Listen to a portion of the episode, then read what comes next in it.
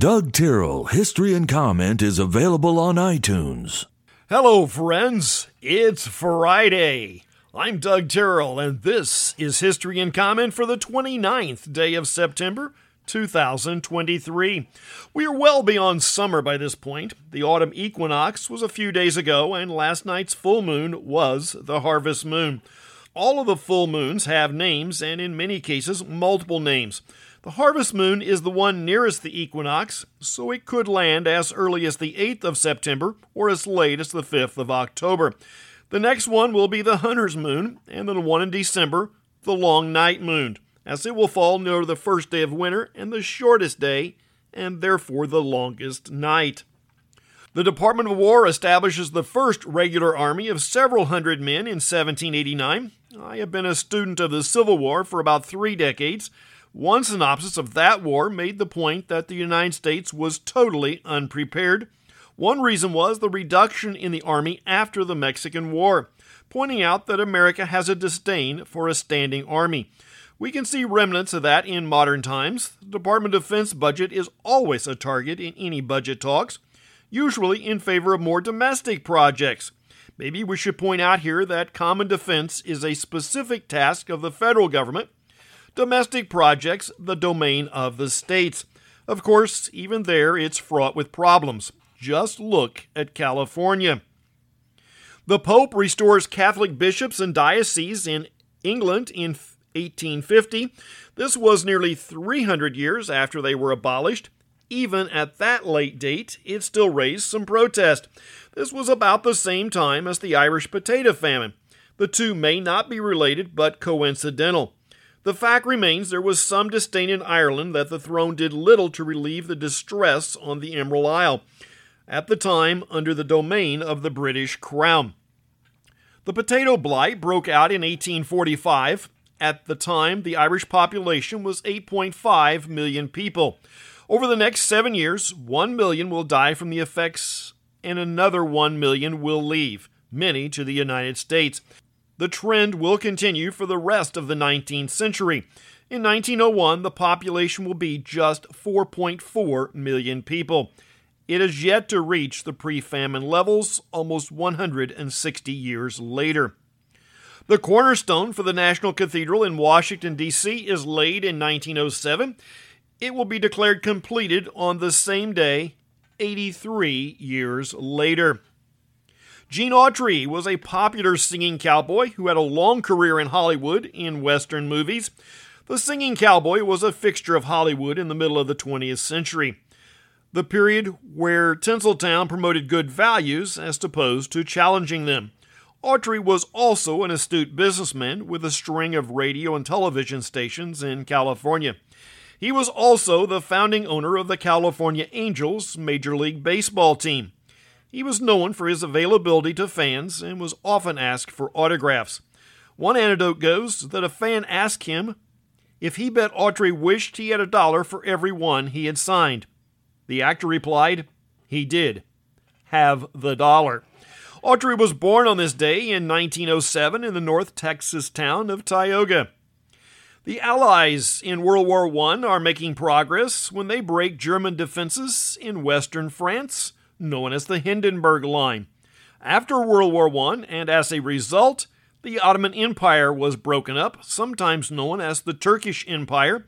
It had ruled southeastern Europe, parts of the Middle East, and northern Africa since about the year 1300. The League of Nations, the forerunner to the United Nations, issued a couple of mandates on this day in 1923 one for Palestine and Transjordan, which was controlled by Britain, and one for Syria and Lebanon, which was controlled by Britain and France. The idea was the European countries would act as trustees for a couple of decades until the countries could become independent. Of course, there will be issues in the post World War II era Palestine will become a destination for Jews, and the nation of Israel will be the independent country that comes at the end of the mandate. Children's author Stan Berenstain is born in 1923, singer Jerry Lee Lewis in 1935. Actor Larry Linville, most noted for his role in the MASH television series as Major Frank Burns, was born in 1939. He had a lengthy list of credits before and after MASH, though they were mostly non reoccurring roles. Television, as much as we disdain it, does have an impact on popular culture. If you were anywhere near the small screen in the late 70s and early 80s, you will recognize several popular theme songs. Mike Post was the go to theme composer by a list of well known producers that still dominate the media. He wrote the themes to Hill Street Blues, The Rockford Files, Magnum PI, NYPD, Law and Order, and The Greatest American Hero. That one and the Rockford Files theme both charted as popular hits, but his skill was not limited to theme songs. He excelled as a record producer for the likes of Kenny Rogers in the first editions, Dolly Parton, you might have heard the little ditty 9 to 5, and Van Halen's Van Halen 3 album. Post is mostly retired today on his 79th birthday. The first shuttle mission after the Challenger disaster lifts off in 1988. Let me say that I admire what narrator and Dirty Jobs actor Mike Rowe has accomplished, and I'm pretty certain he does not listen to history and comments nor really care what I think. Nonetheless, I was reminded yesterday that his campaign for trade jobs is a bit misguided. Not so much his stance, but it has become the supporting document for the we don't need no stinking college crowd. The last dance is far more misguided than Rowe. Now, not everyone has the skill set to do well in college, some very skilled in other ways. Rush Limbaugh often touted the fact he was not a good student, and he was massively successful. But he was also on the Mensa range of IQ, a voracious reader, and insanely creative we might be able to debate which of those was the most important, which was the cause, and which was the effect.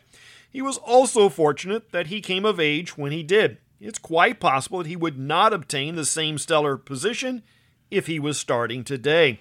The same can be said of several entrepreneurs in the corporate income tax bracket.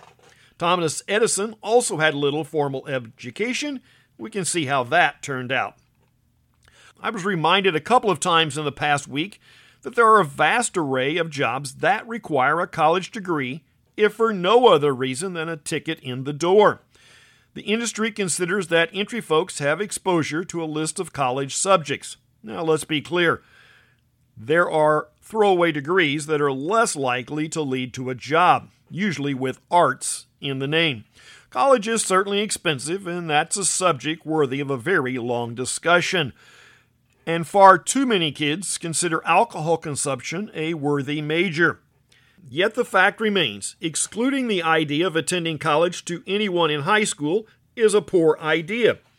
It's an equally poor idea to promote that a seventh grader needs a life plan, but it should be parents, teachers, and especially guidance counselors' job to give kids as wide of exposure as possible to the opportunities that abound.